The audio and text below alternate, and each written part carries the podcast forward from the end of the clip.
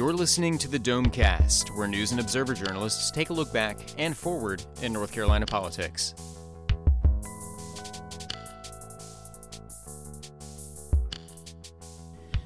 Hello and welcome to Domecast. I'm Jordan Schrader hosting this week, and with me are Craig Jarvis, Brian Murphy in DC, and special guest Dan Kane here to talk about his latest story on House Speaker Tim Moore.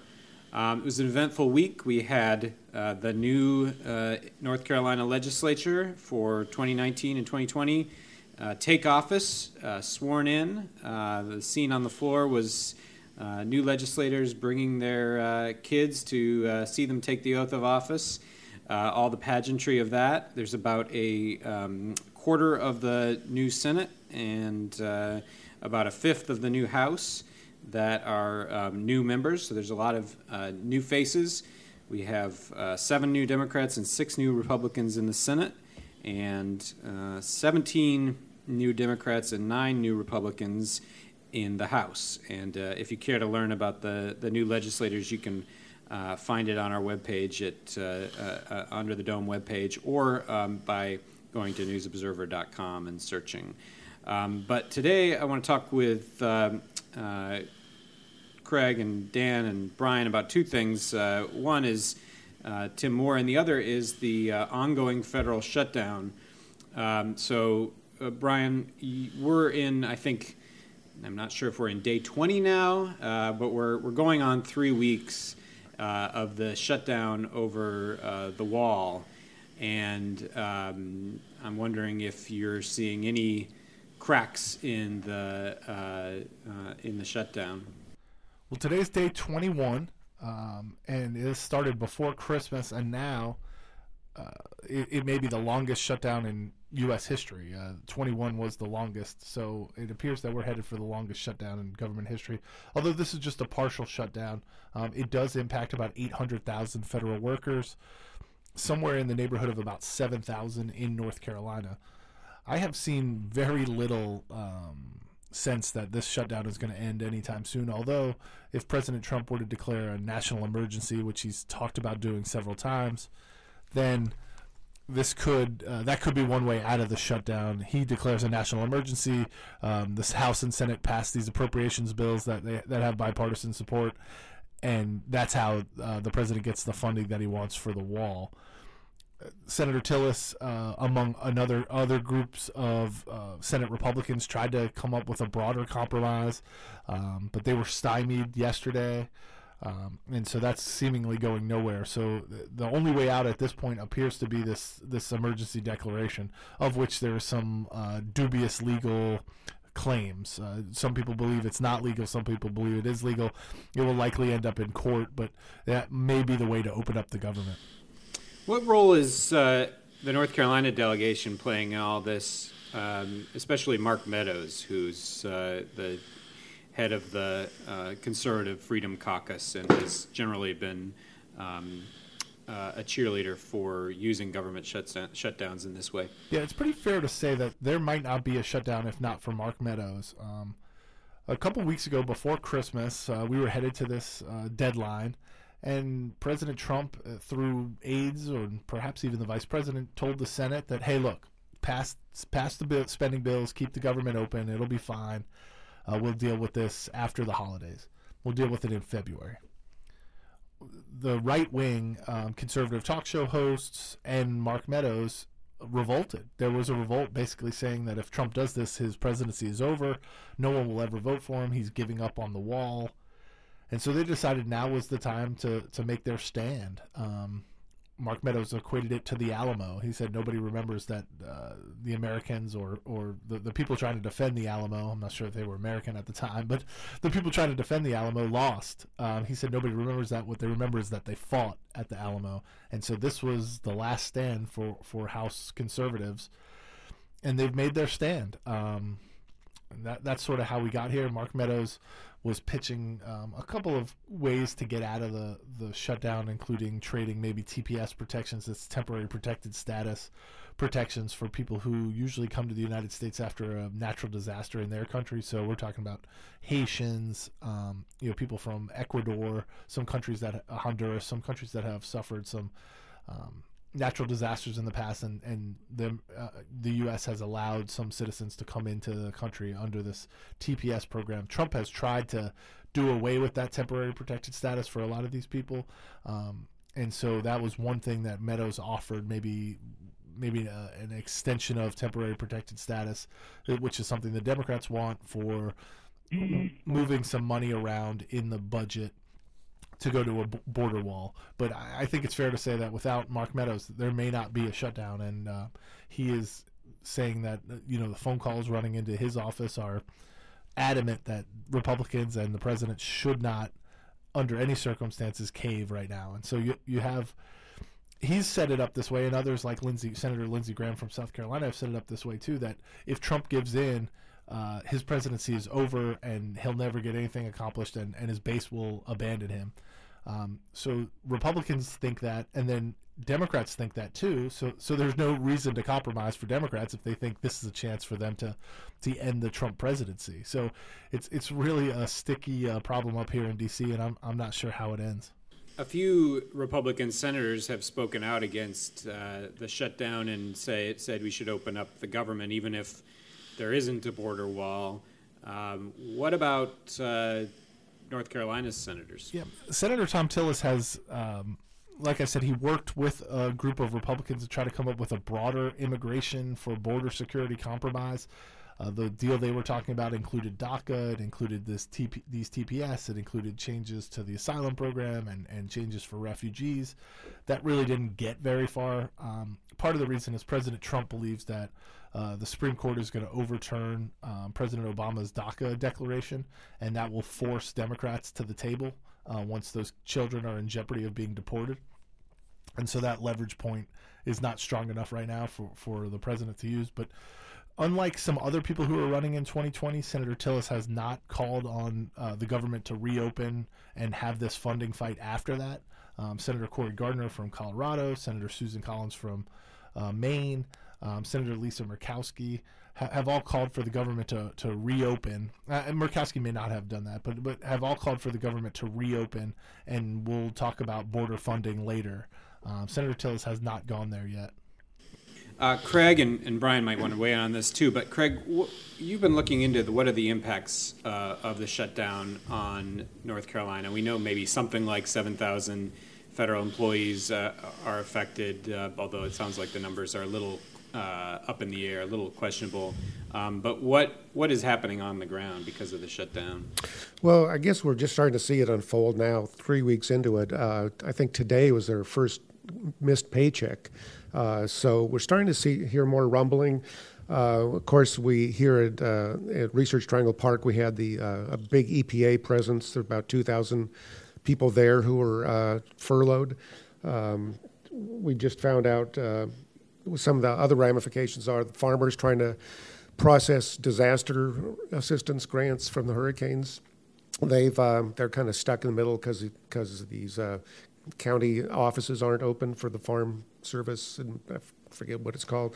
But uh, there's that. There's there's um, kind of um, some bureaucratic uh, hoops too. It sounds like where the they they have certain money, but it hasn't been published in the Federal Register yet, right, and right. so that uh, th- is that really keeping people from right getting uh, getting help from for hurricane relief? Yeah, apparently that's a, certainly a point that uh, North Carolina Governor Roy Cooper is making, c- trying to take some pot shots at the uh, at the president, really for not uh, for for delaying. He's saying there's they can't process already approved millions of dollars for disaster relief here, and there's other, and it could slow down uh, some immediate uh, rebuilding efforts that are that are underway. So that's going on.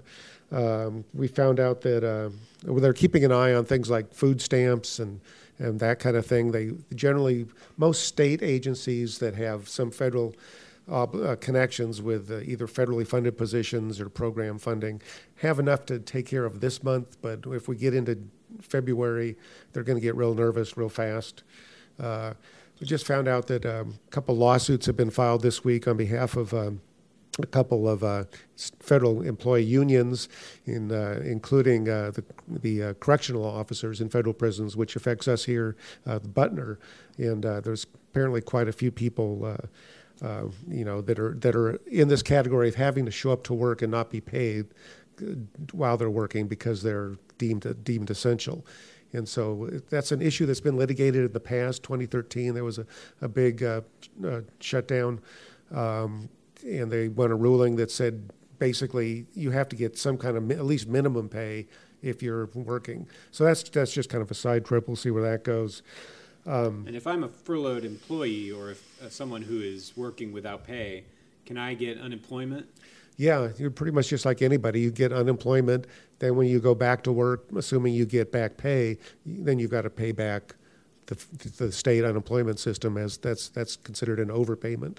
But they, you know, you do you do get unemployment, and, and there's some restrictions too about outside jobs. Like if you're an EPA employee, you have to be careful what kind of outside work you might be trying to uh, to moonlight on. Right, because if you're trying to get unemployment, there's some work requirements for that. Right, so right.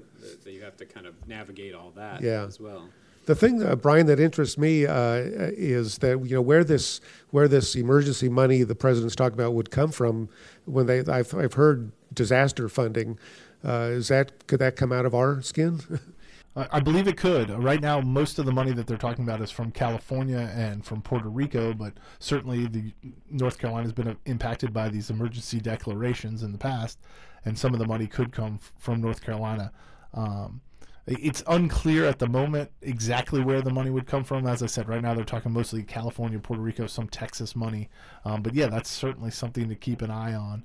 I think uh, uh you know another area that's been impacted are TSA workers um, at, at, airports. Uh, we saw in Miami that they've closed one of the terminals uh, in Miami because of TSA workers not not coming into work because they're having to work for free. Um, we, have heard about possible disruptions in Charlotte and the Raleigh airport.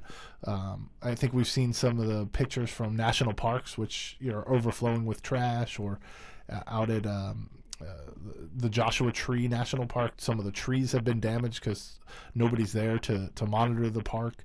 One one interesting thing is that the Trump administration has tried to minimize the effects of the shutdown um, in all kinds of ways. Uh, they've tried to extend the food stamp program through other funds that they have.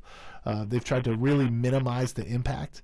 Um, the Obama administration came under a lot of fire for trying to maximize the impact of, of a federal shutdown. Um, but one of the reasons you want to maximize the impact is so that people feel it and then they pressure their lawmakers to get back to Washington and to solve this crisis by by minimizing the effects of the shutdown to, to whatever degree they can, uh, there's not that pressure. There's not that boiling point to tell your lawmaker to get back, cut a deal, open the government, let's get going here. Um, it, it's an interesting change in strategy, and and you wonder where that pressure point is going to be if the federal government is trying to minimize the impacts of this. Maybe it is with uh, transportation workers who decide I can't go a month without getting paid. Uh, maybe they start striking. Maybe they all stop coming into work. Uh, where is the pressure point that enables uh, that that tells lawmakers, okay, we, we have to solve this, um, and we can deal with border later, or maybe it forces Democrats to compromise on on border security right now. But where is that pressure point going to come?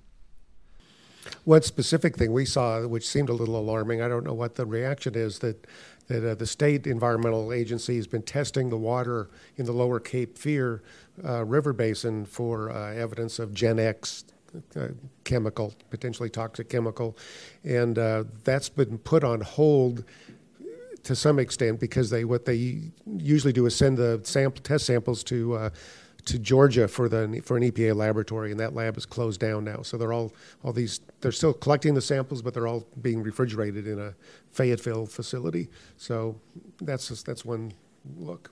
And even, and even the, Go ahead. An, another place, sorry to interrupt, is, is the Food and Drug, uh, the Food Safety Administration is not is no longer testing, doing producing random, you know, tests on food safety. So if there were a, an outbreak of E. coli or Salmonella uh, for some product that didn't get tested because of the shutdown, that's a, that's another area where pressure might might build. And even the lawsuits about uh, uh hog waste uh, at, at uh, Eastern North Carolina farms are on hold. Right. One was, I think, the fifth. This might be the fifth trial. Uh, was supposed to begin this week, and the judge delayed it because there's uncertainty about being able to pay when, when they'll be able to pay jurors their mileage and their stipend for coming in. Uh, other courts are, are going, you know, forward as best they can. There's not like a blanket shutdown of federal courts, but uh, you know, in this case, the judge made the decision to to put it on hold. Let's, unless you have, unless there's anything else, let's um, move on here to uh, Tim Moore's, uh, Speaker, House Speaker Tim Moore's uh, ethics investigations and a story that uh, Dan, you and Will wrote this week uh, that revealed a former aide to Moore, while he was working in the Speaker's office, uh, went to environmental officials at the state level and had an inquiry, which might not have been unusual, except this was an inquiry about Moore's private property. That's so right. tell us about that. Yeah, this uh, this all came out in some emails that had been requested by a, a Washington group, uh, Campaign for Accountability. Uh, they had filed an initial complaint in March of last year uh, after looking at uh, some other another big set of emails between uh, Speaker Moore and DEQ officials in, involved in trying to make sure that this property he co-owns, and it's a this is a uh, this was at that point a closed chicken processing plant in Siler City. Uh, he and a, a group of uh, co-owners in a company called Southland, uh, Southeast Land Holdings had purchased it in 2013 for about eighty-five thousand dollars, and they were looking to resell it, uh, but they had a problem with two underground t- storage tanks. Uh, one held diesel, the other held gas and as it turned out, the one holding gas uh, was a leaky tank. And so uh, those tanks needed to be taken out. Um, uh, some DEQ staff uh, got concerned about how quickly or um, uh, Moore and his uh, um, partners were getting this addressed. At one point, there was a fine suggested, and then the fine was lifted, and and the folks with Campaign for Accountability uh, believed that, or at least were concerned that this may indicate, you know, some special treatment for the speaker. Uh, so they had filed that initial complaint, uh, and at that time they were concerned that maybe they weren't seeing all the correspondence. So they followed up with additional additional requests or requests, and, and in late November they got a whole other series of, of emails back, and we'd been in contact with them, and they you know gave us kind of a heads up that they were still you know pushing. And so we requested all, all that had been given to the campaign from DEQ. So we reviewed all this ourselves. And what we saw was in uh, March of 2016, you know, Mitch Gillespie, who is a former, you know, long-term uh, lawmaker uh, out in the mountains, uh, who later then became an assistant secretary to DEQ, and and and in and when Speaker Moore um, was elected Speaker, joined his staff as a senior policy advisor. So that was in so that was in 2015. A year later, um, he's inquiring uh, of DEQ's legislative liaison, hey, what's the status on this underground tank, you know, issue? And there were kind of two things going on. One was making sure that the tanks were properly cleaned up, and the other was you know, getting into seeing they could get some money from a, a special fund that helps pay for these cleanups. And so, so Mitch inquires of the legislative liaison uh, on I think it's March second, and I mean within hours there's just a series of emails um, amongst a bunch of DEQ staffers, and one of them is a hydro, hydro, hydrogeologist who says, "Hey, you know, I, I was." Pulling that one out of the queue this week and and I'm to prove it, you know. And, and so it was like very quickly this thing got kind of resolved and and they ended up getting, you know, 22,000 to help cover the $42,000 cost of the tank cleanup. And you know why is this an issue? Well, um, you know the, the, state constitution you know has language in there. It's kind of known as the public purpose clause, I believe, where, where basically public officials and public resources are supposed to be used for the public good. And when you've got an employee on your staff who is uh, uh, um, taking action uh, with regard to your private business, well, that raises a question as to whether or not we've got an ethics problem. And um, so I guess the next step here is to see whether ethics officials who had investigated the original complaint uh, will take interest in this new material that has surfaced um, uh, when uh, Speaker Moore, you know, we we tried to talk to Speaker Moore. We tried to talk to Mitch Gillespie. Uh, neither uh, returned our, um, you know, our calls uh, or uh, an email. I tried to reach speak. I, I reached out to the Speaker Moore's attorney, but on opening day um, after the session, you know, reporters were there asking him about different things, and one did ask about about this this issue, and he said, "Well, I didn't. You know, this is the first I knew about it." Uh, and I don't know whether Mitch got in, you know, was involved in this or not. And then he released a letter from December 28th showing that the ethics board had dismissed the complaint regarding his interactions with DEQ. Problem is that that that letter makes no reference to Mitch Gillespie's actions, and it also raises the question of you know how if they interviewed all these these you know the DEQ officials about you know what happened uh, regarding this chicken plant you know, why isn't that? Re- did anybody tell them? Oh, hey, you know, Mitch Gillespie was asking about this. You know, so so this is a whole interesting, you know, kind of turn of events in, in this story, and you know, we'll we'll obviously be staying on it. The uh, you know the the amount of money that they got as a subsidy to clean up the underground tanks is one thing, but it seemed like there uh, there were kind of bigger stakes involved too because it all had to do with uh, whether Moore and his partners were able to sell this company, um, it, it, seemed like the sale, at least to some extent, was contingent on um, being able to get into the uh, the brownfields program, right? And that might not have happened without this uh, DEQ approval. Yes, there's uh, correspondence in there uh, fr- uh, between a couple of DEQ staffers, and this was several months after uh, they got the the approval, where uh, another uh, uh, hydrogeologist for DEQ basically said that, you know, um, uh, there were there were these legislative inquiries, you know, and that, that seemed to um, they were concerned that the underground tank issue was slowing things down, and they were trying to get this into the brownfield program. And um, the brownfield program basically provides limited liability and uh, tax break, a property tax break to the redeveloper of a, of a uh, contaminated site. And at the time that Mitch is asking about this, uh, you know, they're trying to sell the plant, and and Mountaire, which is a big chicken processing company, I think they've got, I think they're headquartered both in Delaware and I think Arkansas too, uh, and and so they wanted to, to get into a brownfield agreement. Uh, um, to to protect them and, and I assume you know get some uh, property tax uh, um, uh, uh, breaks uh, tied up with this. And so, getting clear of the underground tank matter was pretty important to move to, to that step. And, and that's what these two staffers were talking about. and, and, and the staffers, you know, indicated that, you know, these legislative inquiries, you know, you know, apparently sped up, you know, you know moving this thing forward. So again, a whole you know, looks like a looks like something here that that the ethics board um, uh, will, I presume, would take a look. And, and in fact, Campaign for Accountability, uh, we expect to see a new complaint from them uh, focusing specifically on this. And uh, I don't know, I can't remember if you said, Dan, but um, we should say that the um, old complaint was thrown out, uh, and that's, that's right. something that uh, Speaker Moore revealed.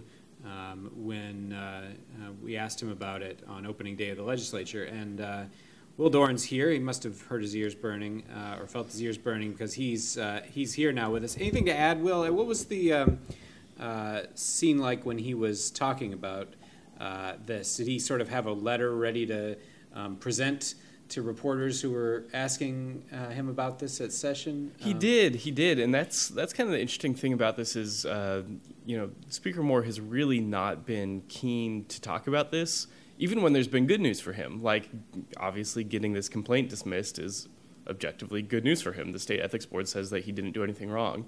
And that happened on December 28th that that letter was sent.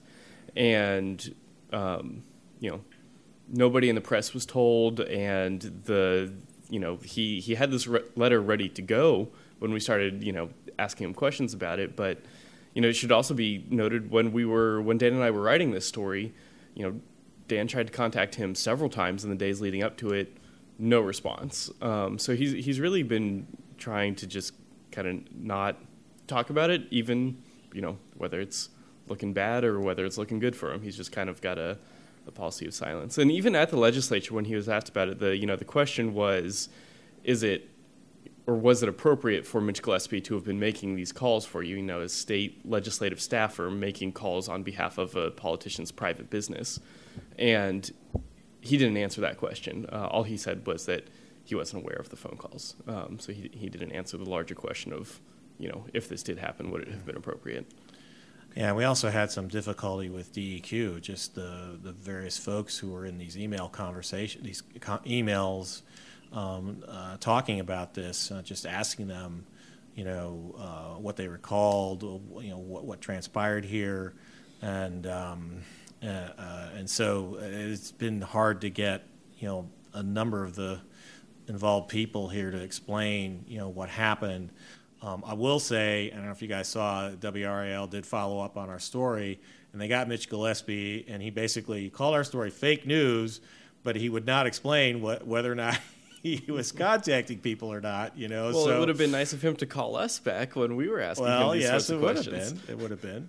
It would have been. Right. Uh, I think we'll uh, take a quick break and come back with headliner of the week. Stay with us.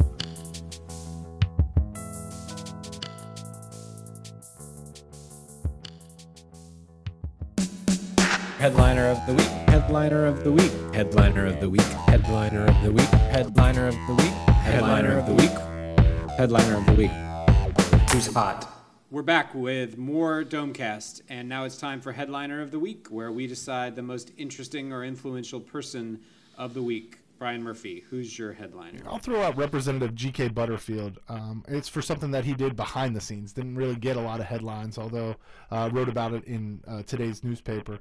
Um, Butterfield, who is now a chief deputy whip, now that Democrats have uh, the majority in the U.S. House, uh, was asked by Walter Jones to administer the oath of office to to Jones at his home in Farmville, North Carolina. So uh, on f- last Friday, uh, Butterfield went back home to Wilson and then made the short 20 minute drive over to Farmville and, and issued the oath of office to Walter Jones at his home. Uh, Jones is battling an, an undisclosed illness, hasn't been able to make it back to the U.S. Congress since September.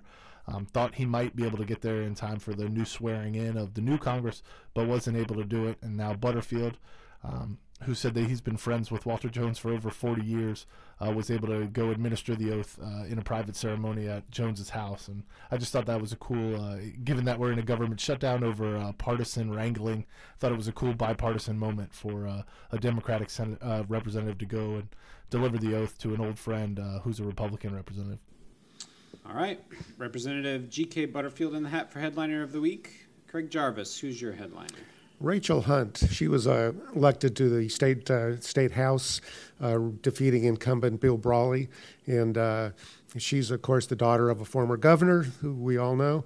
Uh, what was interesting is at the last um, last minute before their first day of uh, session this week, the North Carolina Values Coalition put together some allegations that uh, there were campaign or voting irregularities uh, in her district down in Mecklenburg County, and it just sort of uh, seemed to be tit for tat uh, for the whole District Nine scandal that's that's going on.